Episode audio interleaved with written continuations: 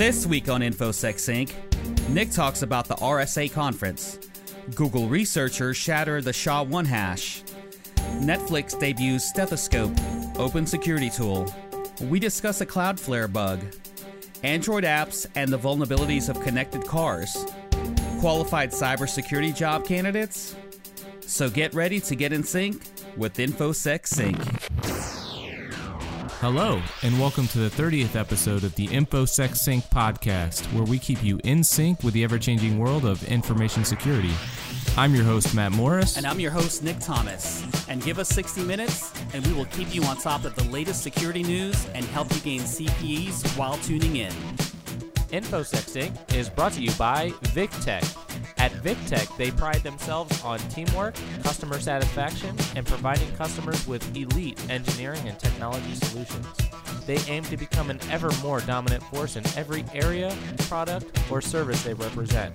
Visit them on the web at viktech.net. That's V I K T E C H dot net. And now, for stories of the week, ending February 24th, 2017. What, up, InfoSec, Sync fam? 30th episode. 30th episode, Here we come. everyone. We've come far, but we have so much more to go. So much more to go. So let's get right into it. Let's You're get to fresh, fresh from uh, RSA, Nick. So give us the lowdown. What is it? Where is it? Why is it? So, f- And, so for um, our, uh, our what our listeners that don't know what RSA is, RSA is a big uh, security uh, conference in San Francisco that they have annually every year. Um, started in 1993, so I believe this is the 24th year uh, they've had it, and I believe this is the biggest year. Um, so when the final numbers came in um, last week, uh, it was about more than 43,000 people showed up in total. That's a lot of people in one area. But it wasn't really one area. It's actually three convention centers and, and one hotel, not to mention all the uh, the split outs for companies renting uh, meeting spaces in hotels and um, ballrooms and things like that. So, of course, this included a lot of uh, security experts, media was there, uh, vendors were there. Um, there were about 15 keynote presentations. And get this, Matt, there were more than 700 speakers across 500 plus sessions. Wow, how do you even keep up with that? Uh, I don't know. I guess they got those numbers directly from RSA as they were registering. But here's the big thing, you know. So No, hold on, hold on, hold on. Did you have a lot of Starbucks? Uh, actually, I, I, I only had Starbucks one time, and here, here's the funny thing about the Starbucks there. So right outside of Moscone Center, there are two Starbucks, both across the street from each other, and you try to get in one of those. During this RSA event, you're lucky. So during the entire event, there was coffee everywhere, like in all the sessions and all all the uh, ballrooms. So that's where I was getting uh, most of my coffee from. I think I made it into uh, Starbucks just once. Uh, a couple times I just walked out because it it's a so hot packed. commodity, man. So what I'm thinking is um, Starbucks on a Roomba, mm-hmm. Like a Roomba style Starbucks that rolls around Oh, and it's connected up Internet of Things. You know, well, I think that'd be pretty cool. Maybe, until they get hacked, right?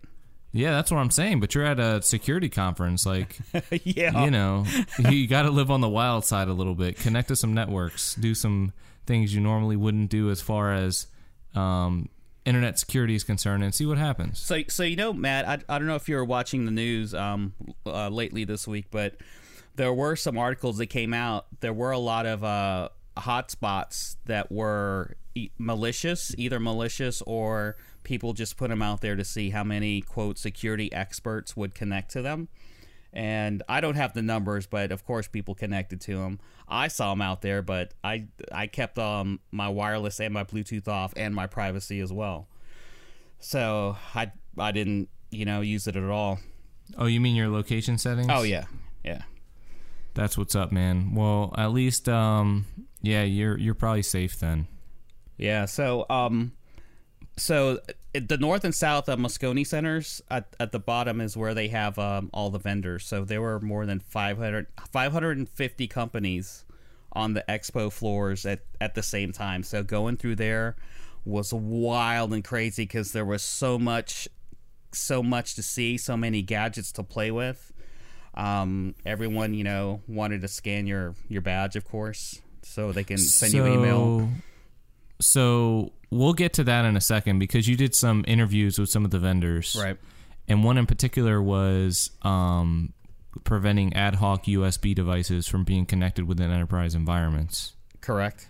But so the ransomware summit, right? Mm-hmm. Let's talk about that, and then we'll get into the gist of like talking to some of the speakers and stuff. But what's what's the deal with this ransomware summit? So uh, I was really excited to go to this because it was the first ever ransomware summit. Um, it was hosted by a CISO from DataGravity. His name is Andrew Hay, and he got all these experts together to speak on the topic in a full day summit. And so a lot of the speakers talked about ransomware implications across like policy, uh, technical stuff, compliance, financial response. And some of the speakers even discussed their innovative researches that they did in, independently, um, present case studies that they have, um, response and recovery to ransomware, and exploring and combating ransomware and debate if you should pay even pay the ransom. So that's good. That it was a cool thing to hear about how somebody how some companies were were uh, responding to the malware, how they did it, if they paid it or if they didn't. So a lot of the people said it's nothing more than monetized malware, but it is a big issue for healthcare, and mainly because in healthcare, um, data is very critical and has high availability, so it's always got to be there. Um, we've heard uh, ransomware cases in the past where they've hit hospitals, but um, I'm not sure of the current uh, the current highest price for a hospital. Last last time I heard a hospital was a really low price, so I don't know where those attackers had come from. Do you remember that? No, I don't remember, but um, you know, ransomware is a problem across all enterprise environments. Oh yeah, So that was cool that you guys got to get to get everybody in the same room. And I'm sure people had really interesting viewpoints on how they would handle it within their particular enterprise environment. um, So pretty cool. Um let's see. So did you get to sit in some of the talks? I did. So is there anything like in particular that you found interesting that you want to share with our listeners? Sure. I, I actually the the first talk uh, was uh, really a good one. It was with um, I think I believe four individuals. One of them was uh, a guy from DHS, um, a guy na- named uh, Gal uh, Shpantzer from CE, uh, Security Outliers. Um, he was very colorful and and, and funny. Um, and I think one of the guys was the Stanford CISO, Mike Michael Duff, I believe his name was, and the DHS guy, I forget his name, Neil Neil something, but um, Neil had said uh, DHS tracks about 300 ransomware activities per year, and not all of them are successful, and most of them, of course, are on end user workstations, and of course, you know, it's it's phishing attempts, um, probably. Um, PDFs, um, people clicking on uh, malicious Word documents and things like that. Wow, interesting. So, and then there was um, there was another vendor that you went to that had the self healing apps as well. I wonder if that could be applied to the ransomware problem. I guess not. That's more just malicious. Yeah, that's Like- that's I, I believe that's more malicious uh, insiders or people wanting to take stuff off their computer and the the endpoint puts it back on right away because it's not it's not supposed to come off. Yeah, that was pretty interesting. I did. Um, the videos are up on our YouTube actually, um, and you got to try out your new mic on the iPhone, which worked very well. Yeah, the uh, the Shure MV88 plugs right into the the bottom of the iPhone, and it's just like uh, using a professional microphone. The audio was great. Um, I synced it up with the video. I thought that was one of the one of the cool things of that I got to do. So I guess you were there for what five days? Right. So can you give us an overview, like each day, some um, like I know you were looking at some stats from some reports, and like you guys went over ransomware and a whole bunch of cool stuff. Can you just like sum it up, maybe in a five minute overview of what you saw over the four or five days? Sure. I gotta I gotta pause here because I gotta bring this thing up. Oh, that's fine. So we have some cool stuff that we're going to talk about here on the show. Um, pretty much, we're going to cover a Netflix tool that was released, which is pretty cool, um, Stethoscope. And we also have more fun about Google breaking um, SHA-1. And then, let's see, we're also going to talk about an ISACA report that was released that is basically saying um, some claims about fewer than one fourth of cybersecurity job qu- candidates are qualified. So we're going to go over some of those stats as well, which should complement some of the stuff that you saw in RSA. You met some of the ISACA folks. You met people from all around. Everybody's there, right? Everyone's there. yeah. So uh, the things that I that I went to, I was all over the place because you know, of course, I had to um, talk to people and interview speakers and things like that. So you re- you register for some things, and then some things you can't even go to that you registered because you saw something cool or you were in the middle of talking to somebody. But of course, I went to the ransomware summit. Um, I went to that was the whole day uh, for Monday, and um, we'll, we'll, get more into that. I I did a, a lessons learned from CISOs and directors briefing the board um, uh, client side technology to billions of users, uh, how to deliver that securely.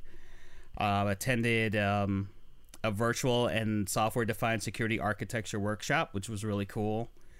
Uh, Wednesday was uh, kind of a short day for me. Um, how can CISOs obtain pertinent information in the real world? And of course, the hacking exposed. This was one of the cool things real world tradecraft of bears, pandas, and kittens. This was put on by CrowdStrike.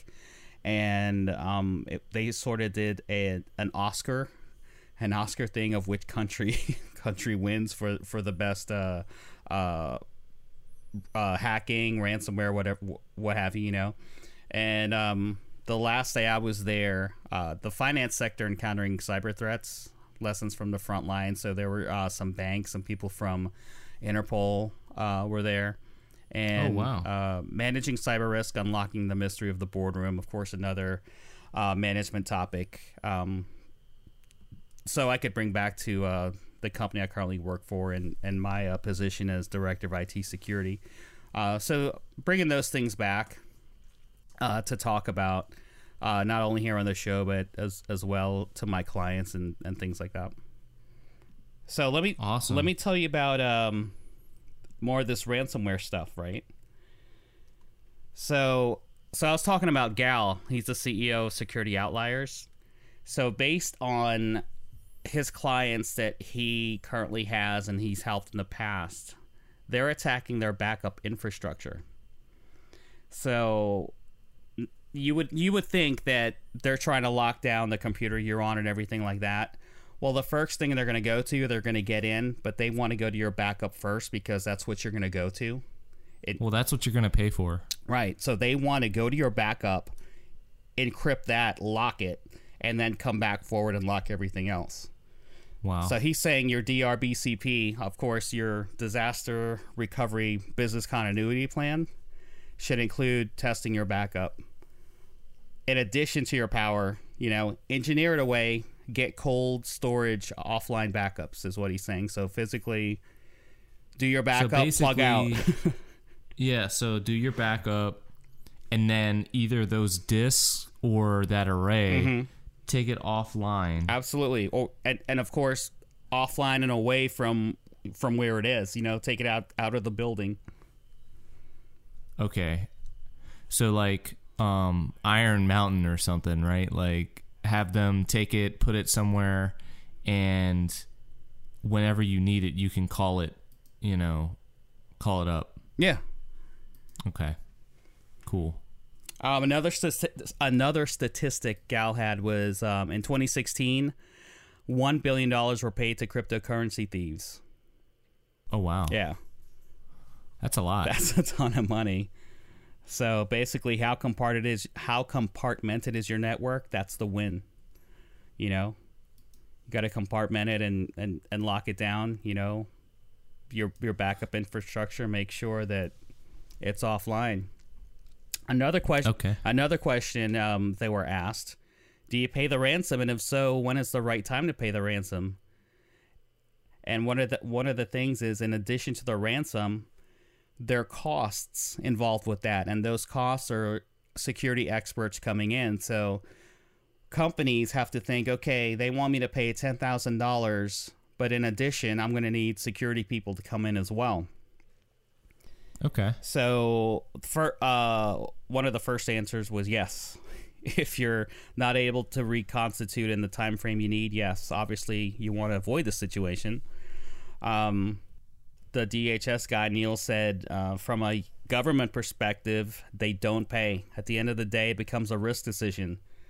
Um, paying a ransom isn't a guarantee that you'll get your data back, which is always, you know, always on your mind because you're paying a crook, right? How am I going to know you're going to give me my data back if I give you ten thousand dollars? Right. They made You're just yeah, they may demand more money. That's like oh, Yeah, there's no honor. There's no honor amongst there's thieves. no honor right? amongst thieves. So they may demand more money because um, paying that ransom encourages the business model all over. You know, so they they hear their buddies saying, "Hey, yeah, we we got paid for this. Let let's do it this way." And one way to discourage it, they say, is just to stop paying. Okay. Um, again, Gal was talking about about the same thing. He said they're a business, and just like any business, you can negotiate, right? He said, ask for time, ask for uh, some discounts. You know, maybe, hey, I I can't get you that money today. You know, what if I give you? I could put a little bit on it. You know, what if I give you like, I don't know, what half of the amount? You know, tomorrow. Um, while you're doing that, you should be checking out your backups, you know, to see if you if you can recover them or you're bringing security people in while uh, you're using this stall tactic. And then, Did anybody give any horror stories? um, uh, not that I can not that I can recall, but there's a lot of ransomware going on, and it's only going to get worse this year. Is is is the big thing they were saying. Okay. All right, that makes sense. Did they um did they speak about any other types of malware or anything like that? different types of malware. Um, no, basically, no. Okay. So let's see. You spoke to um, Dr. Neil Jenkins, right? Mm-hmm. So they gave an example of like a um in a hotel or something like that. So can you elaborate on that a little more?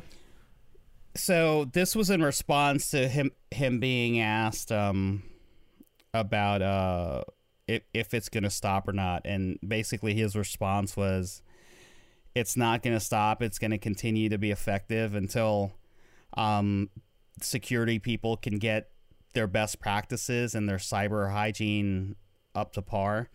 And one of the he said one of the things that that worries security people uh, especially from a critical infrastructure perspective, is the use of ransomware not to lock down data, but to lock down actual operational procedures. So, what he means by that is like uh, take the uh, the the Austrian hotel as an example. Uh, uh, recently, a couple months ago, where they locked down the use of all key locks on the doors, so no one could get into the doors.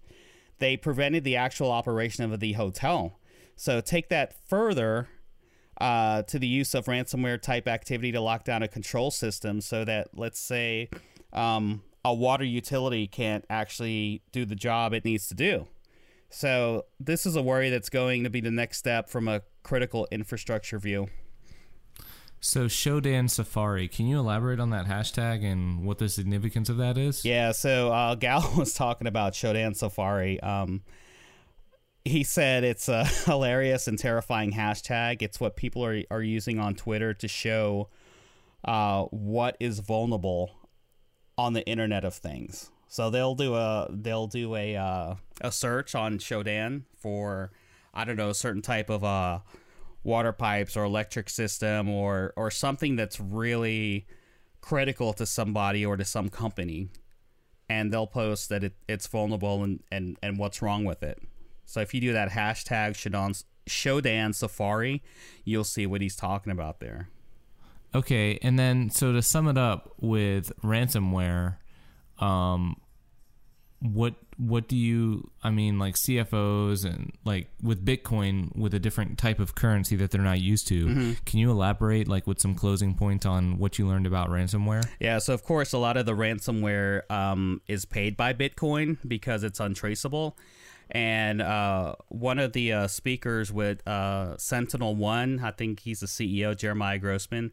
He's saying that uh, right now, because of the rising uh, ransom demands, CFOs and their law firms they have to learn to transact in Bitcoin. It's not going to be an option anymore. And that some companies right now are having their law firms, like a retainer, store their Bitcoins for them in case they need to be used.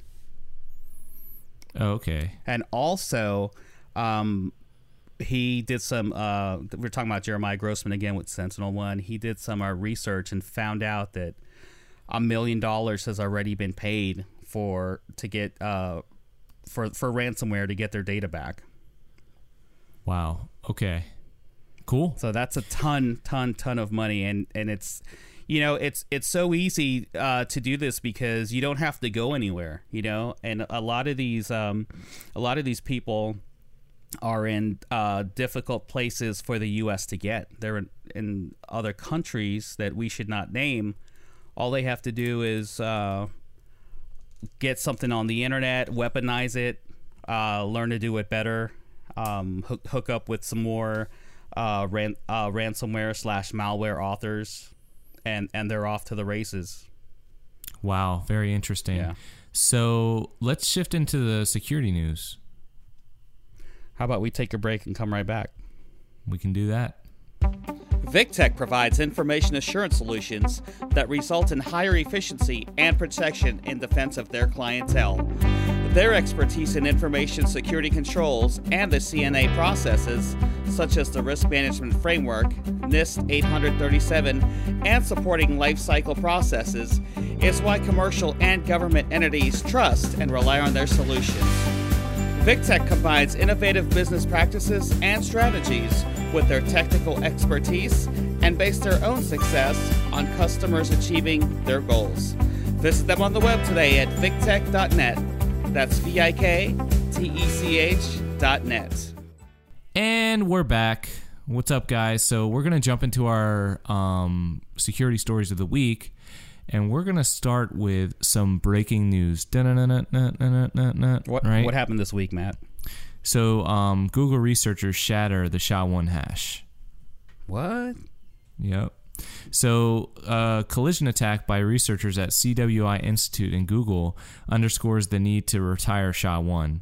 So, the aging cryptographic hash function SHA-1, which is Secure Hashing Algorithm 1, has suffered what some experts consider as the final blow today, as researchers from Google and the CWI Institute revealed that they had found a practical way to break SHA-1. So, SHA-1 has long been considered obsolete. I mean, we don't we don't use it. We use SHA-2 or SHA-3, but most major browser vendors plan to halt accepting SHA-1 based certificates this year due to its rel- relatively weaker crypto scheme that the newer SHA-2 and SHA-3 standards um, kind of improve and have a little bit better protections. So Google and CWI engineer a collision t- attack against SHA-1, demonstrating two PDF files with the same SHA-1 hash and different content as a proof of concept of their findings. So, and I quote, for the tech community, our findings emphasize the necessity of sunsetting SHA-1 usage. Google has advocated the deprecation of SHA-1 for many years, particularly when it comes to signing TLS certificates. As early as 2014, the Chrome team announced that they would gradually phase out SHA-1. I uh, Remember us covering that story? Yeah. Yep. Yeah. So, and then they also were trying to migrate the people that don't know how to upgrade to SHA-2. But we we covered that. I think it was like episode 25 or 26. Right. But either way, I quote, we hope our practical attack on SHA-1 will cement that the protocol should no longer be considered secure. End quote. Google said in a blog post today. And I quote, We hope that our practical attacks against SHA-1 will finally convince the industry that it is urgent to move to safer alternatives such as SHA-256. End quote. So I mean, it, it is much more secure. It is, um, you know, but here's so here's the big issue, right? Big issue is the older um, systems that are using SHA-1 Oh yeah, the legacy systems. How do you port those over? Right. And that was the big issue when we covered it. It was a lot of critical infrastructure and um, organizations that have uh, systems that are connected to the internet using certificates that don't necessarily have the compute power to um, kind of upgrade the uh, crypto algorithm that's used on there. So, very interesting. And I think we pretty much surmise or surmise that you know we were rolling in the right direction as far as people migrating over, but we weren't exactly there yet. And I think we basically came to the conclusion that it's going to require something to happen for people to take it serious. Whether this is that thing, that's left up to interpretation because if I was a, a business owner, not me personally, I mean, I would change over immediately.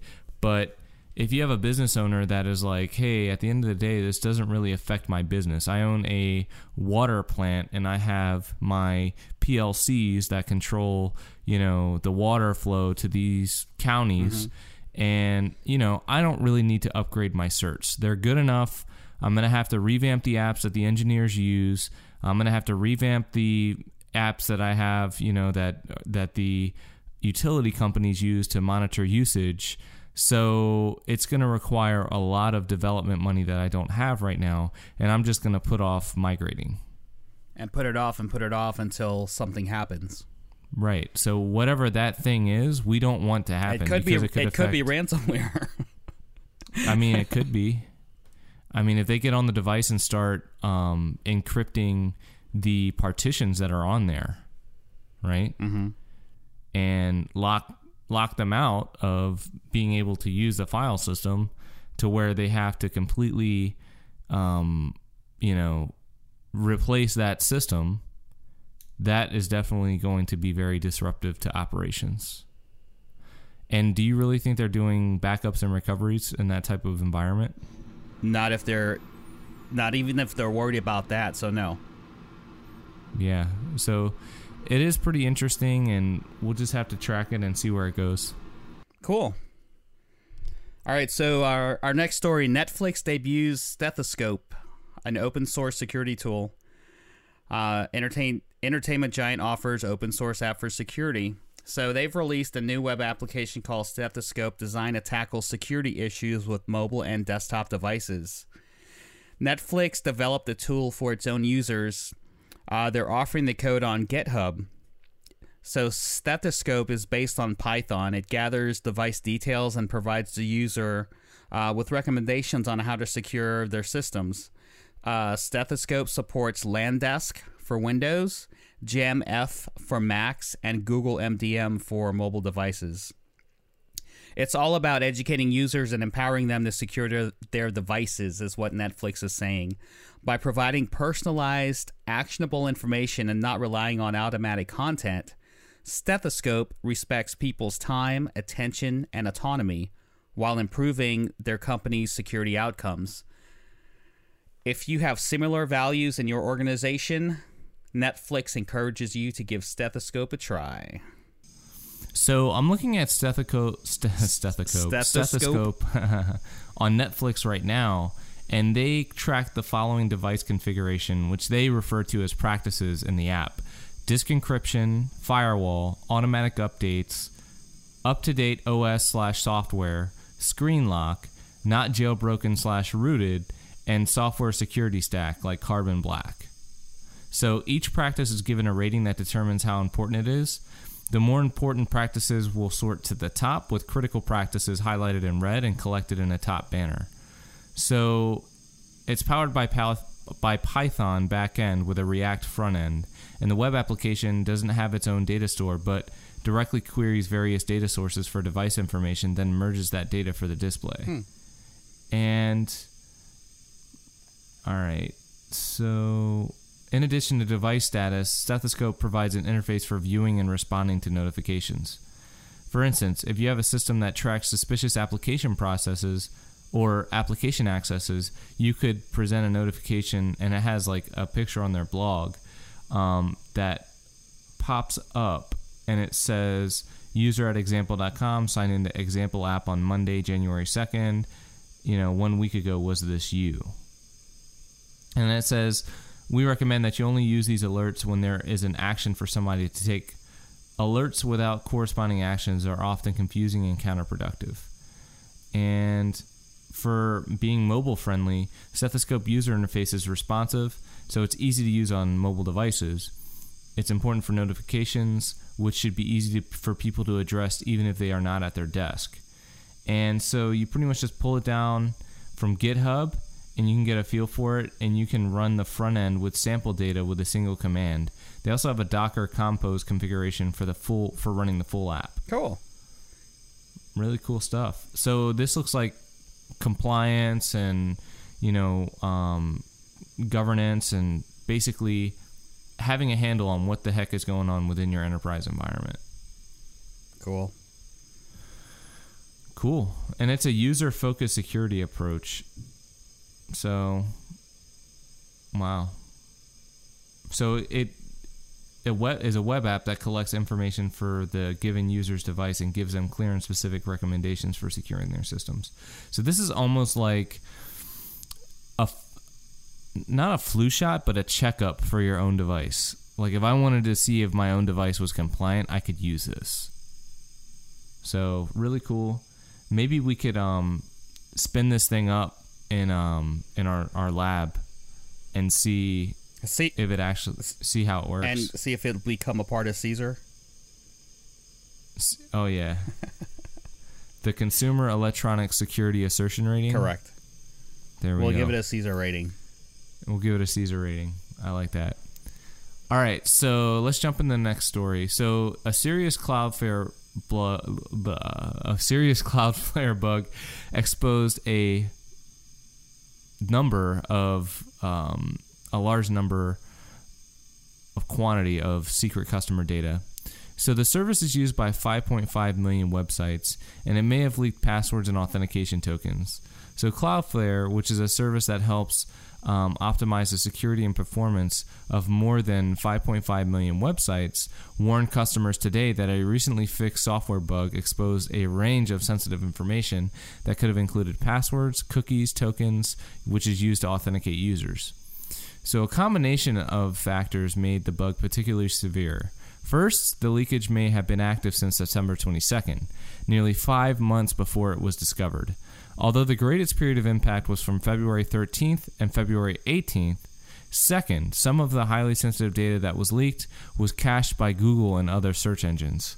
The result was that for the entire time the bug was active, hackers had the ability to access the data in real time by making web requests to affected websites, and to access some of the leaked data later by crafting queries on search engines. Wow, not good. So, and I quote, the bug was serious because the leaked memory could contain private information and because it had been cached by search engines, Cloudflare CTO John Graham Cumming wrote in a blog post published Thursday which is today, and I quote, We are disclosing this problem now as we are satisfied that search engine caches have now been cleared of sensitive information. We has also not discovered any evidence of malicious exploits of the bug or other reports of its existence.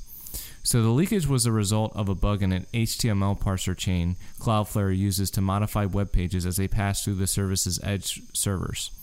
The parser performs a variety of tasks, such as inserting Google Analytic tags, converting HTTP links to the more secure HTTPS variety, obfuscating email addresses, and excluding parts of a page from malicious web bots. When the parser was used in combination with three Cloudflare features email obfuscation, server side, and automatic HTTPS rewrites, it caused Cloudflare Edge servers to leak pseudo random memory contents into certain HTTP HTTP. um, responses. wow. Okay. That's a So, good tactic. quick yeah. So, quick response. Within an hour of the bug coming to Cloudflare's attention early last Saturday morning, engineers had already disabled the email obfuscation, a measure that mostly plugged the memory leak. It took another six hours for Cloudflare to identify and fix the underlying bug in the HTML parser. The leak is vaguely reminiscent of the Heartbleed vulnerability that exposed password, secret encryption keys, and other sensitive memory contents residing in servers running a vulnerable version of OpenSSL crypto library. Hmm. Unlike Heartbleed, however, the parser bug could be exploited only opportunistically against certain sites that use Cloudflare. It also didn't expose the transport layer security keys. The leak was spotted by Google security researcher Tavis Ormandy while he was working on a corpus distillation project. He and his colleagues then struggled to understand why the data was what the data was and why and what was exposing it. It became clear, and I quote, after a while, we were looking at chunks of unsanitized and uninitialized memory interspersed with valid data. He wrote in a blog post that was also published Thursday. And he quotes The program that this uninitialized data was coming from just happened to have the data I wanted in memory at the time. That solved the mystery. But some of the nearby memory had strings and objects that really seemed like they could be from a reverse proxy operated by Cloudflare, a major content delivery network service. End quote.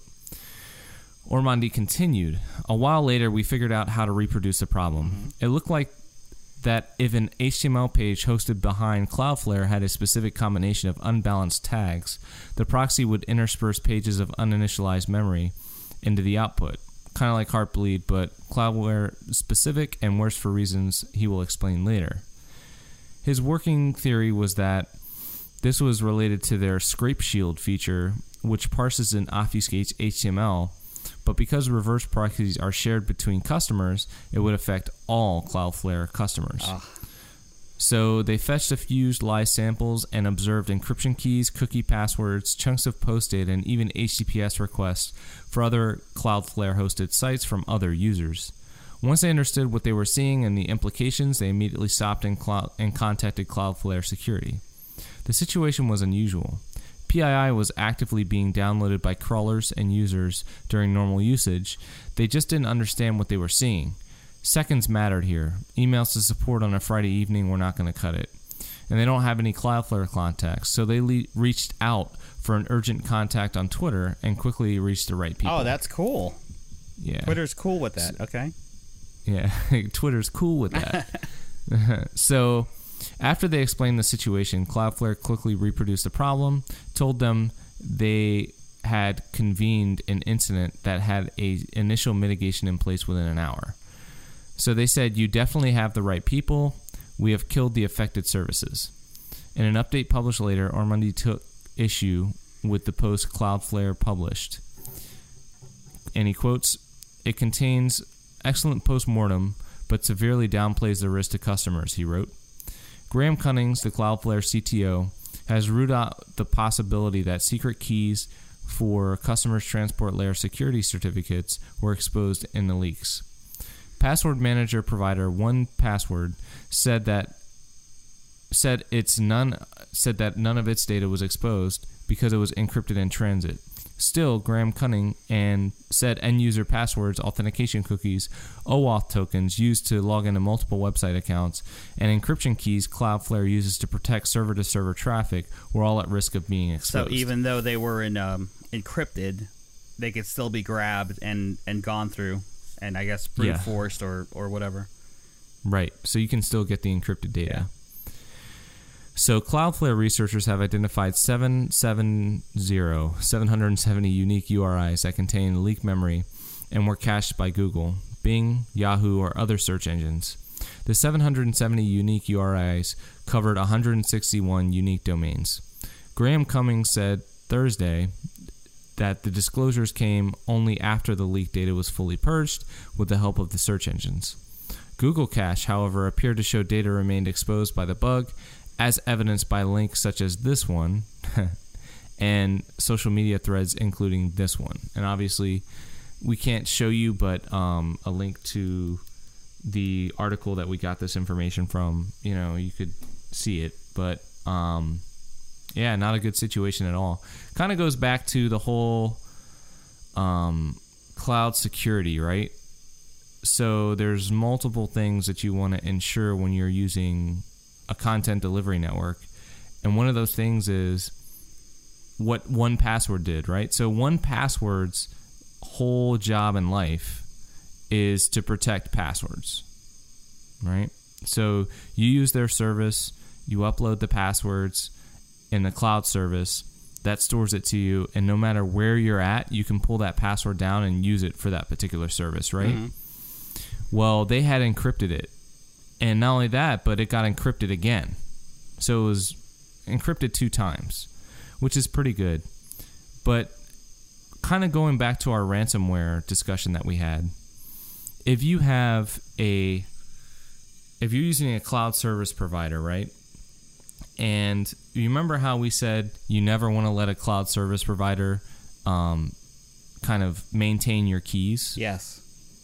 So this is kind of why, right? Because if they have, well, I mean, this is key leakage, so it's a little bit different, right? Because it was kind of discovered by a, what was that? Heartbleed like or a what was it? What did they make a reference to at the beginning? No, it was, it was Heartbleed like. Yeah, kind of Heartbleed like. But either way, 1Password kind of showed that they did some um, due diligence and kind of encrypted the data as well. So that was pretty good. But one thing to keep in mind when using a cloud service provider, it's it's never a bad idea to have encryption on the data that you're storing, as well as to have it encrypted again by the cloud service provider and let them maintain that key. So it's almost like a safety deposit box, right? Mm-hmm. A safety deposit box, you have the key to it.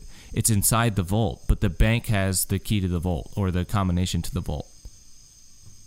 So you kind of want to think of it that way. But either way, very interesting. Um, we don't see. Remember Salesforce back in the day? Like that pops to my mind with the whole Salesforce thing that went down. Cloudflare, we haven't seen a lot. No, I think this is the ba- first uh, thing we've heard from them. Right. So, you know, it's just one of those things. No vendor is immune from, or cloud service provider is immune from something like this happening. All right. But, anyways, on to the next story. But we, before that, Matt, we're going to take a break and come right back. Sounds good. VikTech is a leader in developing security test plans and procedures and identifying the appropriate tools to support a certification test and evaluation effort. They work with software developers to ensure security software development practices are implemented. VikTech translates security policy and requirements into an IA configuration implementation that considers your operational environment.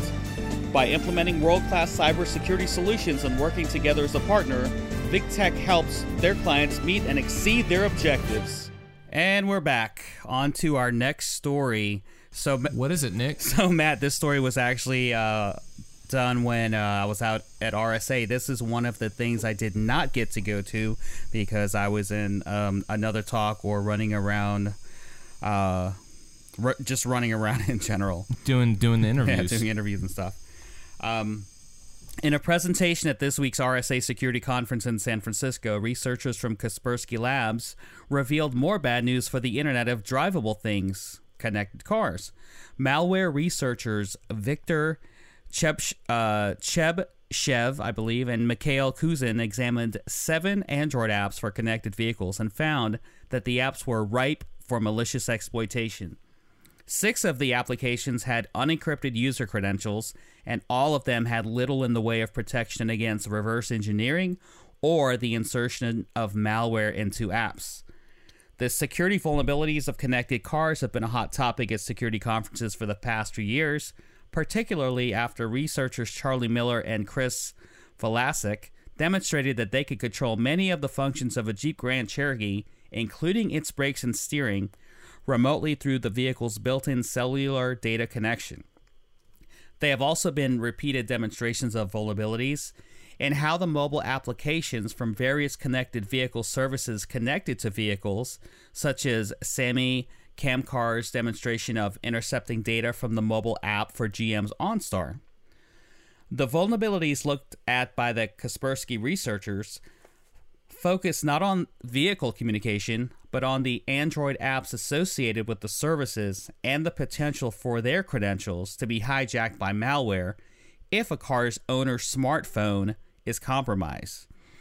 So the two researchers wrote theoretically, after stealing credentials, an evildoer, I like that term, an evildoer, will be able to gain control of the car.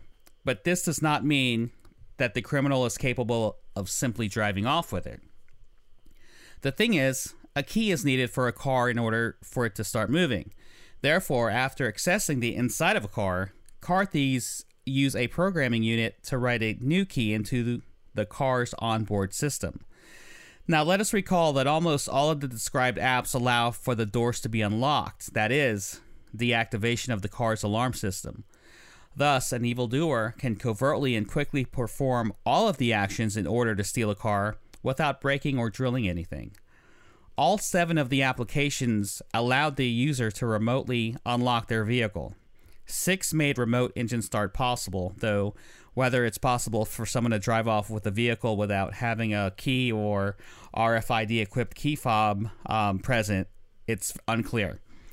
Two of the seven apps used encrypted user logins and passwords, making theft of credentials much easier. And none of the applications performed any sort of integrity check or detection of root permissions to the app's data and events, making it much easier for someone to create a quote evil version of the app to provide an avenue for attack. While malware versions of these apps would require getting a car owner to install them on their device in order to succeed, the researchers suggested that would be possible through a spear phishing attack warning the owner of a need to do an emergency app update. Other malware might be able to perform the installation. While no such malware has yet been reported, the researchers noted contemporary Trojans are quite flexible. If one of these Trojans show a persistent ad today, which cannot be removed by the user himself, then tomorrow it can upload a configuration file from a car app to a command and control server at the request of criminals. The Trojan could also delete the configuration file and override it with a modified one. So that is some crazy car stuff, Matt. Yeah, it is. And, you know, this kind of goes back to the mentality, right? The mindset. So if you think of a car as just a car, you will not succeed as a security researcher engineer, right? The car now is just like a cell phone or a computer. Connects to the internet, it can process data. It's ripe for the taking as far as uh, from an attack surface standpoint, and we have to make sure that we have the proper protections in place. But I am glad that this kind of discussion is happening, this exchange, right? Um, with these security researchers kind of saying that you know this could happen and we need to watch out and theoretically this is how it could play out because that allows the car manufacturers to then go in and fix it right but mm-hmm. hopefully the car manufacturers will take it seriously and i say that because when i look at the kind of um, executive staff of most of the big car companies? Are we seeing a? I see like a chief privacy. Well, not really a chief privacy officer, but uh, maybe you'll see it. You're lucky if you see a CTO, right? What about a CSO? Who's looking out for the security of the systems, the embedded systems within the cars? Or at least some type of risk manager. Right. Exactly. So, you know, until we see that, it's going to be kind of difficult to say, yeah, they're taking it serious right now. But it is what it is.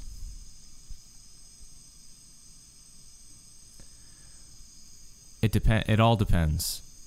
It, yeah, this is obviously one way.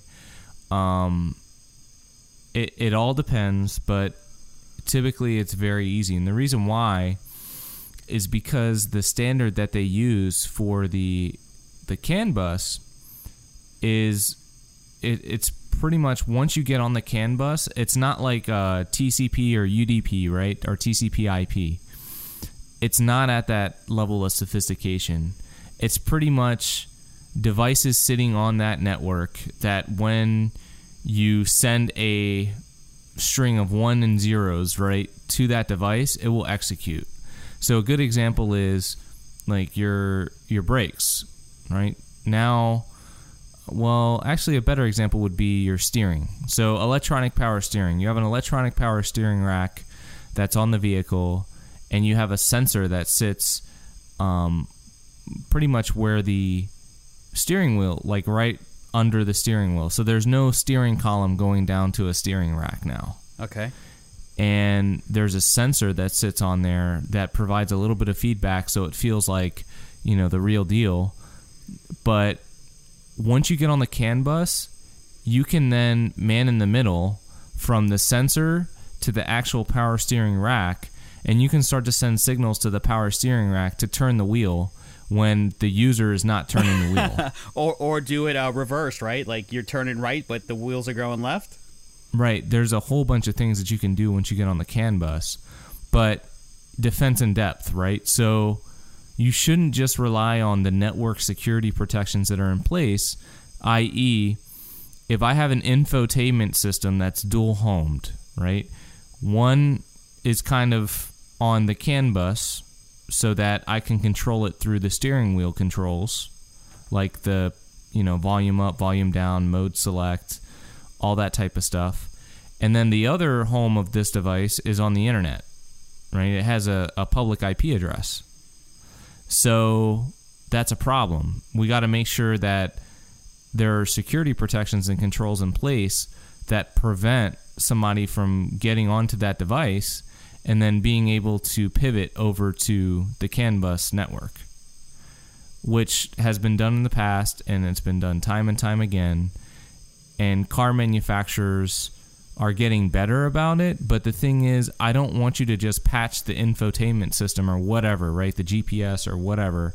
What I want you to do is kind of either talk with, you know, the National Highway State Transit Authority or the SAE, right? Um, they make standards for automobiles and figure out how you can overhaul CAN bus to have a level of confidentiality and integrity for the communications that are happening on that network. Interesting. Very interesting. Right.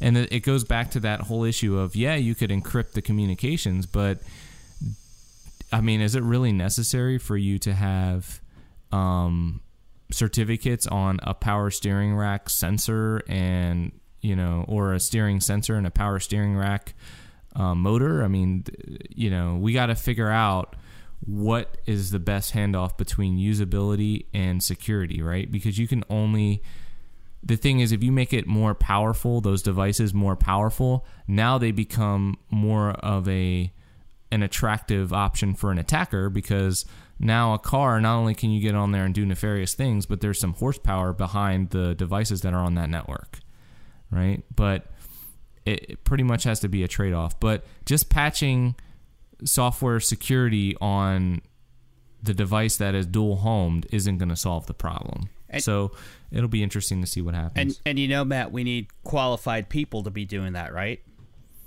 Exactly. And I think that brings us to our next story.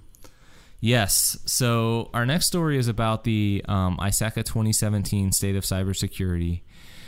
And so, um, ISACA is an organization. You met them out at RSA. We saw them at ISA International. Um, great folks, but they basically have um, a series of training and certifications that they present. Um, also, they have a, um, a membership as well, uh, membership following in a community.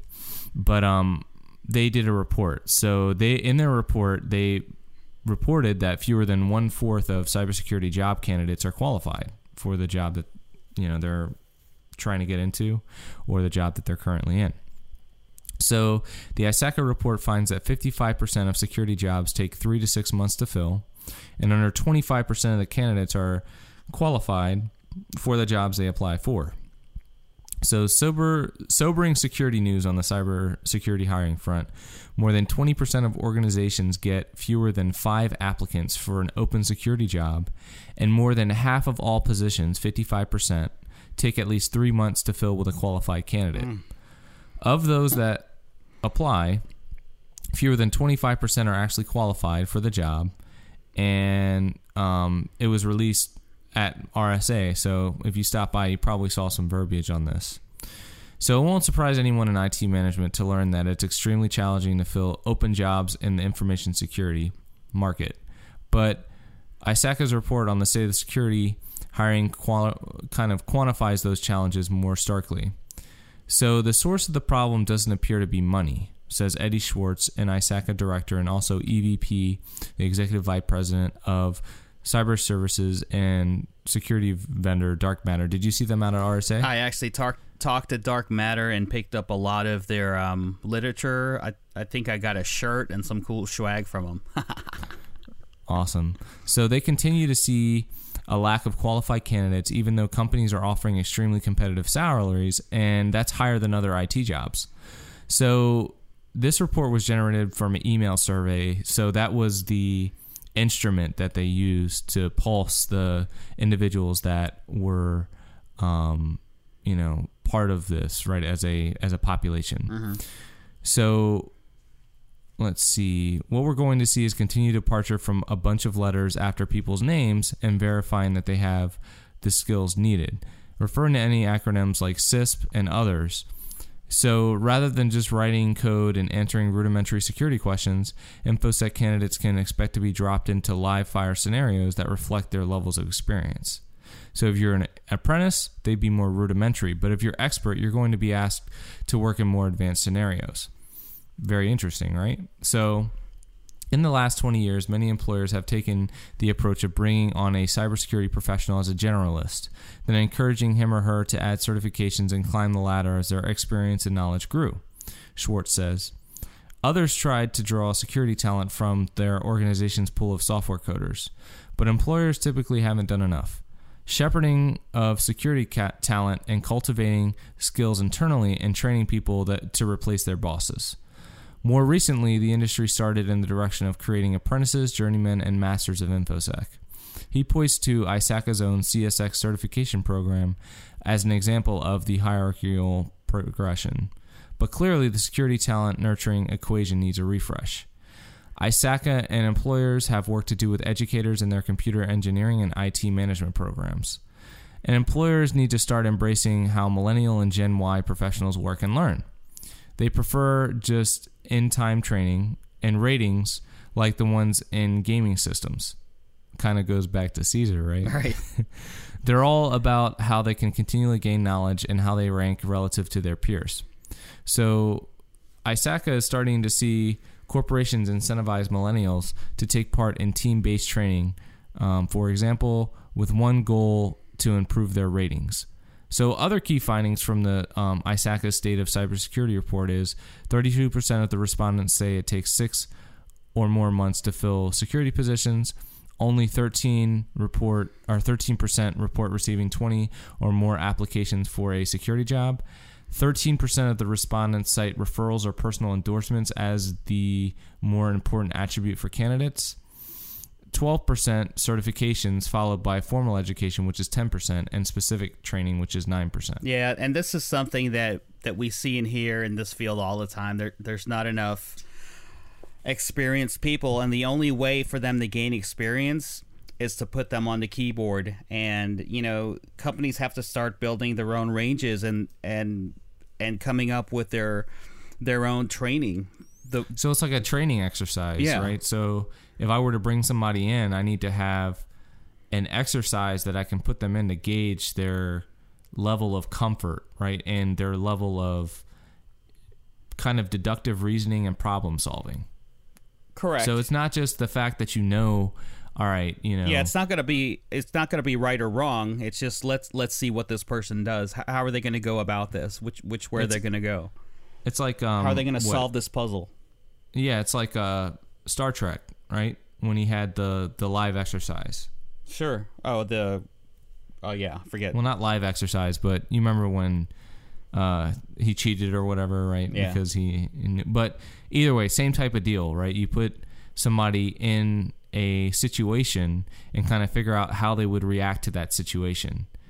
Um, a good example would be like if you're hiring somebody to be a manager of a security operations center or a um, like a yeah a SOC. So you would put them in and you'd say, okay, you have analysts under you and they're giving you these reports. You need to go to senior management and tell them this is what needs to happen based upon the information you're gathering and you're get well not gathering but you're receiving from the individuals that are working for you how would you handle this situation or if you had somebody who was a risk manager right per se and you can say we just had a notification that you know one of our cloud service providers um, could have potentially leaked information how do we handle that situation Yeah, so you're running a tabletop there or a you know a war game. So yeah, sort of like the the Kobayashi Maru on, from Star Trek. Yeah, right so either way so cool stuff that's the end of the show uh, for this week, folks. Um, what do we have coming up, Matt? So um, we have a um, live recording session coming up next week. So it's going to be next Thursday, um, and it is going to be for all of our Baltimore folks. Um, it is going to be on the second at um, 5:30 to 8, and it will be at Nottingham's, um, which is in Columbia, Maryland. So, so everyone in the Baltimore area, head to Nottingham's. We're going to be doing um, a live podcast. I think we're going to try to do uh, uh, stream it live on YouTube. Yeah.